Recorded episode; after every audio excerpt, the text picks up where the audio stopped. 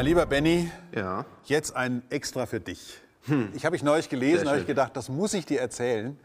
Nämlich äh, die Frage, ähm, unser äh, Zuschauer Harald L. stellt folgende Frage. woher könnte, L. aus M, könnte, woher könnte eine Alien-Botschaft kommen? Ja, es haben sich also jetzt Kollegen tatsächlich mal überlegt, was, wo, aus welcher Ecke in der Milchstraße könnte denn am ehesten die Botschaft einer kommunikationsbereiten Zivilisation kommen? Wie könnte man sowas überhaupt festlegen? Und die haben halt mit, mit Prinzipien gearbeitet, die ich einfach sehr schön finde. Und es wird dir bestimmt gefallen, weil die Aussichten sind sehr schön. Am Ende werden wir im Jahr 2024 mit der ESA-Mission Plato Planetary Transition and Oscillations, werden wir dann danach suchen. Äh, Und diese Berechnungen sind praktisch so als Vorbereitung dafür gedacht. Und noch schöner finde ich den, den Ausdruck Breakthrough Listen Initiative. Also man wird die Ohren ganz, also die Radioohren wird man ganz weit aufmachen. Aber wie, wie, wie, wie haben die Kollegen das bedacht? Finde ich, finde ich echt großartig. Hier hat jemand auch was bedacht. Ja. ja. Den Kaffee. Hat jemand offenbar unsere Sendung über Stabilität sehr ernst genommen. Und das nochmal Kräftegleichgewicht. Ganz genau, das Kräftegleichgewicht hier. Ja, ist sogar Kaffee drin. Hm. Hm. Wie haben die das? Also die haben praktisch mit dieser Feuerzangenbowlen-Mentalität gearbeitet. Stellen wir uns mal ganz dumm und sagen so. Der Außerirdische ist auch nur ein Mensch. Wenn der Außerirdische so was ist wie wir, dann hat er ja auch Sensoren für elektromagnetische Strahlung. Warum auch nicht? Auf dem Planeten, auf dem er lebt, da gibt es natürlich Strahlung, denn nur weil der Planet in der Nähe einer Strahlungsquelle ist, ist es auf dem Planeten so warm gewesen, dass organische Chemie sich in Lebenschemie hat verwandeln können. Das ist praktisch die Voraussetzung dafür, dass ein Lebewesen da ist, ist ja, dass eine Strahlungsquelle ist. Und wenn dieses Lebewesen nicht völlig orientierungslos auf dem Planeten herumlaufen, tapsen will, dann muss es ja Sensoren haben. Es muss Sensoren haben für die Schwingungen des Luftmeeres, auf dem es lebt. Stichwort Atmosphäre. Es wird Schwingungen, es wird Sensoren haben für die elektromagnetische Strahlung und so weiter. Gehen wir also mal davon aus, dass unsere Freunde aus der Milchstraße, äh, über deren genaue Position gleich noch die Rede sein wird, denn das war ja das Ziel der Rechnung, dass unsere Freunde in der Milchstraße um einen Stern herum sich ähm, entwickelt haben auf einem Planeten, der so ähnlich ist wie die Sonne. Das heißt, sie haben optische Sensoren, das heißt mit anderen Worten, sie haben Augen, vielleicht zwei, vielleicht haben andere auch drei oder vier. Auf jeden Fall ist es ein bisschen schwierig. Ich glaube, zwei Augen ist das Optimum, weil wenn es zu viel Informationen gibt, dann kann die zentrale Prozessoreneinheit, die übrigens auch bei den Außerirdischen auf anderen Planeten natürlich nicht auf den Boden getragen wird, sondern möglichst weit weg davon, diese zentrale Prozessoreneinheit, die wir in unserem Sprachraum Gehirn nennen, die wird dann eben, die kann es nicht verarbeiten. Also man darf auch nicht zu viele Informationen kriegen. Aber wenn man Informationen bekommt über die Sensoren, die das optische, den sichtbaren Teil des elektromagnetischen Spektrums sortieren können, dann werden sie natürlich anfangen und werden Astronomie betreiben und sie werden auf den Himmel schauen und werden sich die Frage stellen, sind wir allein im Universum? Und sie werden sich die Frage stellen, gibt es Planeten um andere Sterne? So, und jetzt müssen wir uns nur fragen, wenn du ein Außerirdischer wirst, Ja. wie suchst du dann nach Planeten um Sterne rum? Ist ja sau schwer, weil die Planeten selber, die strahlen ja nicht im sichtbaren Bereich, sondern nur so im infraroten. Wie findest du einen Planeten? Ja, so, so wie wir, oder? Und wie suchen wir? Transitverfahren, wenn ein, ein Planet sozusagen an einem leuchtenden Stern vorbeizieht. Perfekt. Das ist mein Mann. Da brauche ich nichts mehr Ja. zu sagen. ne? Wie viele Sendungen haben wir schon gemacht zusammen? es Ja, färbt also- etwas ab. Also, oh ja, also es ist genau wie er sagt, Transit. Ja, die berühmte, also das Vorbei. Ja, also der, der, der Planet zieht an dem Stern vorbei. Dabei verändert sich die Lichtkurve des Sterns ein bisschen, also die Helligkeitskurve. Die Helligkeit nimmt ein bisschen ab und wenn der Planet dann auf der Rückseite des Sterns ist, dann äh, wird, er wieder ganz, wird der Stern wieder ganz normal leuchten. Das Wichtige ist aber dabei, dass bei dieser Methode nicht nur die äh, Größe des Planeten, der da an dem Stern vorbeifliegt, genau gemessen werden kann, sondern dadurch, dass das Licht ja durch die Atmosphäre dieses Planeten geht, kann man eine ziemlich genaue spektrale Analyse vornehmen, also aus was besteht die Atmosphäre. So, und mit dieser Überlegung haben jetzt nun die Kolleginnen und Kollegen sich Folgendes gedacht. Unser Sonnensystem, da ist in der Mitte die Sonne, prima. Der Außerirdische findet uns natürlich, also unseren erdähnlichen Planeten, ja auch nur dann, weil der Erde ist ja nicht groß, wenn er praktisch in dem Teil der Milchstraße sitzt, wo die Erde optimal, also sichtbar an dem Stern vorbeifliegt. Wenn der Außerirdische, nehmen wir mal an, der Außerirdische würde, würde oberhalb des Sonnensystems liegen, ja, dann sieht er die ja nicht. Denn es gibt ja keine Planeten, die praktisch senkrecht zur Ekliptik die, die Sonne umkreisen. Ekliptik, das ist die Ebene, in der das Planetensystem sich um die Sonne herum bewegt. Das heißt, es hängt sehr wohl davon ab, in welchem Winkel man einen bestimmten Stern anschaut. Es könnte sein, äh, wenn wir, wenn wir Sterne anschauen, dass wir einfach schlicht einfach deswegen ungünstig nichts finden, weil wir falsch hingucken. Oder wir können ja nicht anders. Ich habe da fällt mir ein, äh, eine großartige Geschichte, äh, nur, nur am Rande. Ich, bei all den Bildern, die wir von Galaxien so kennen, da bin ich immer gefragt worden, äh, weil ich mal in einem Vortrag gesagt habe, ja, und so ungefähr sieht die Milchstraße aus, bin ich also danach gefragt worden, ach, das war mir gar nicht klar, dass wir mit unseren Raumschiffen schon so weit von der Milchstraße wegfliegen können, dass wir sie ganz fotografieren können. In solchen Momenten beißt man sich ein bisschen in den Finger oder hat gerne so einen Stein, so einen sogenannten Worry-Stein, wo man so draufdrücken kann. Das können wir natürlich nicht. Ja? Also wir können unsere Position weder relativ zur Milchstraße noch relativ zu anderen Sternen verändern. Und so haben die Kollegen dann also ausgerechnet, wenn wir jetzt mal die Ekliptik nehmen und gehen jetzt so ganz langsam in der Milchstraße weiter, wo könnten denn dann Sterne in diesem Bereich der Milchstraße sein, die A, so sind wie unsere Sonne, also langlebig genug, dass auf dem Planeten, wenn denn welche da sind, sich auch Leben entwickeln kann. Und B, könnte man sich ja dann, wenn man diese äh, Systeme genau identifiziert, überlegen, wo sollten wir denn in Zukunft genauer hingucken? Meine, in den ersten 20 Jahren der Planetenforschung, der extrasolaren Planetenforschung, da war man ja froh, wenn man überhaupt was gefunden hat. Also am Anfang hat man ja praktisch nur Jupiterartige Planeten entdeckt. Die sind so ein paar hundert Mal schwerer wie die Erde. Das waren natürlich diejenigen, die nicht nur sehr groß sind, also den Stern sehr stark äh, verdunkeln, sondern die aufgrund ihrer gegenseitigen Wechselwirkung, nämlich der Gravitationswechselwirkung, konnte man auch deren Massen sehr genau bestimmen und man konnte ihre Bahnen sehr genau bestimmen.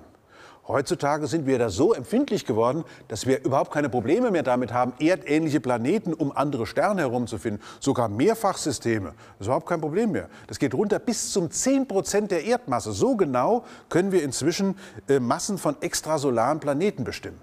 Das heißt, wir können jetzt anfangen zu arbeiten an der Frage, welche Planeten oder welche Sterne sollten wir denn genauer untersuchen im Hinblick darauf, ob da vielleicht Planeten sind, auf denen es Leben geben könnte. Stichwort Transit bedeutet ja, dass das Sternenlicht durch die Atmosphäre durchgeht und die Absorption, die da in der Atmosphäre entsteht, die könnte uns ja dann einen Hinweis darauf geben, ob es auf dem Planeten vielleicht Leben gibt, also Sauerstoffproduktion und so weiter.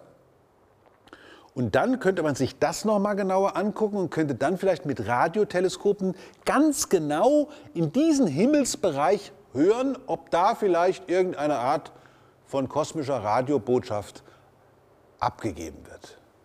Es ist ja so, dass das SETI, das Search for Extraterrestrial Intelligence, das ist ja eine ganz alte Geschichte. Damit hat man ja schon in den 60er Jahren angefangen. Man hat also in den 60er Jahren zum allerersten Mal diesen Gedanken produziert, also den Gedanken praktisch weiterentwickelt, wie könnte man denn nach außerirdischen Zivilisationen suchen? Also nicht nur nach Planeten und nach ersten Lebensspuren, sondern nach richtigen Zivilisationen.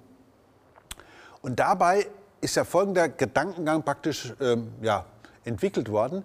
Wenn die Außerirdischen so sind wie wir, das, was ich vorhin gesagt habe, stellen wir uns mal ganz dumm, der Außerirdische ist auch noch ein Mensch, wenn die Außerirdischen so sind wie wir, dann betreiben sie natürlich Astronomie, dann betreiben sie natürlich auch Radioastronomie. Heißt, Astronomie im Radiobereich, Megahertz bis Gigahertz, weil die Außerirdischen genauso wie wir wissen, Radiostrahlen, also die elektromagnetische Strahlung im Radiobereich, bewegt sich durch das interstellare Medium, also das Gas zwischen den Sternen, völlig durch, es sei denn, es ist wahnsinnig dicht, aber das andere, also Radiostrahlung kommt immer durch wird immer äh, kann also verwendet werden zur interstellaren Kommunikation. Und wenn die anderen so schlau sind wie wir, dann wissen sie natürlich auch, Wasserstoff ist das häufigste Element im Universum. Wasserstoff hat eine bestimmte Frequenz, die ist dazu wie, ja, perfekt geeignet, nämlich 1,4 Gigahertz, Wellenlänge 21 Zentimeter. Jetzt werden die nicht genau da senden, wo das, der natürliche Wasserstoff sendet, hat man sich so überlegt, sondern in der Gegend davon, 20 Zentimeter, 19 Zentimeter. Und damals hat man herausgefunden, dass das Hydroxylmolekül OH ebenfalls bei 19 cm Wellenlänge Emissionen abgibt. Und so sagte man früher den wunderbaren Satz, wenn die galaktischen Zivilisationen sich treffen, dann im elektromagnetischen Wasserloch. H und OH gibt H2O. Also sollten wir unsere Radioteleskope auf diese Frequenzen einstellen und sollten im gesamten Kosmos hören, ob es nicht vielleicht irgendwelche Nachrichten von außerirdischen Intelligenzen gäbe.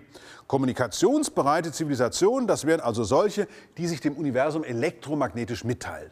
Das wäre natürlich die Krönung. Das hat ja eine ganz andere, äh, ja, wie soll ich sagen, Qualität nochmal, als in Anführungsstrichen nur herauszufinden, ob es noch Planeten im Universum gibt oder nur herauszufinden, ob es noch vielleicht sogar lebende Planeten gibt. Wobei ich sagen muss, schon allein die Entdeckung von Ozon auf einem anderen Planeten, das kann man jetzt hier von der Erde aus ja nicht überprüfen, da muss man ja ins All gehen. Wir leben ja unter einer Ozonschicht, deswegen kann man schlecht von der Erde aus Ozonbeobachtungen machen.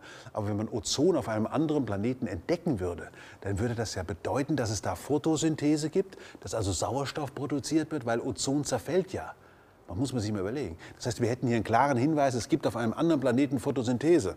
Das wäre schon, also eine, das wäre eine Hammerentdeckung. Aber noch stärker, also im Sinne von Science Fiction, wäre natürlich, wir würden feststellen, in diesem Streifen, den die äh, Wissenschaftler da definiert haben, in diesem Streifen dort, da gäbe es kommunikationsbereite Zivilisationen, nämlich genau da, wo man uns auch entdecken kann. Die würden uns entdeckt haben und würden nun versuchen, uns mit ihrer Botschaft mitzuteilen, hallo, wir sind hier. Es gibt also so 82 82 äh, Sternsysteme, die also Sterne, die lang genug leben, die sollte man sich genauer anschauen. Man stellt sich aber raus, dass in der gesamten Milchstraße, wenn man sie jetzt mal bis zum Ende hin so rechnet, das sind da 100.000 Sterne, die kommunikationsbereite Zivilisationen haben könnten. Und die sollen auf die Breakthrough Listen Initiative Liste kommen, ja, also damit das also dann in Zukunft genauer angeguckt wird. Und zwar im Rahmen der ESA-Mission Planetary Transitions and Oscillations. Das heißt, und deswegen erzähle ich das eigentlich, ja, nicht nur für dich, sondern vor allen Dingen, dass man sich mal klar macht, mit welchen Gedanken werden solche auf den ersten Blick ja Science-Fiction-Geschichten in der, in der Wissenschaft eigentlich tatsächlich gedacht.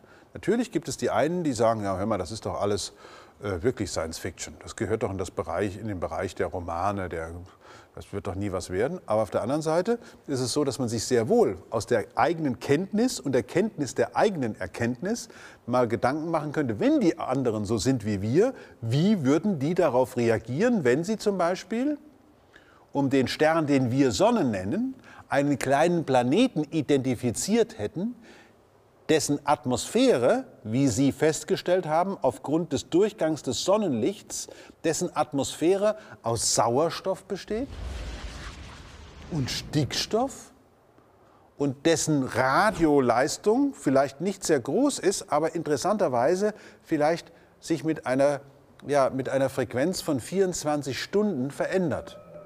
Wenn man nämlich mal überlegt, wir nehmen die Erde und schauen uns an, welche Radioleistungen werden da so abgegeben, dann haben wir den riesigen pazifischen Raum, da ist überhaupt keine Radiostation, außer der Hawaii. Ja. Ansonsten ist das tot, dann kommt Japan, da wird die Radioleistung nach oben gehen. China, hohe Radioleistung, dann kommt Sibirien, da ist relativ wenig Bevölkerung, wenig Radioleistung. Dann kommt Europa mit einer hohen Radioleistung, dann kommt wieder der Atlantik. Also man kann praktisch, wenn man nur genau, wenn man empfindlich genug einen Planeten abscannt, kann man ganz genau sehen, oha, da gibt es also Radioquellen auf diesem Planeten. Und wenn man ihn genauestens mit ganz, ganz, ganz hoher Empfindlichkeit anschauen würde, dann würde man feststellen, dass diese Radioleistung dann eben gar nicht natürlich zustande kommt, sondern künstlich.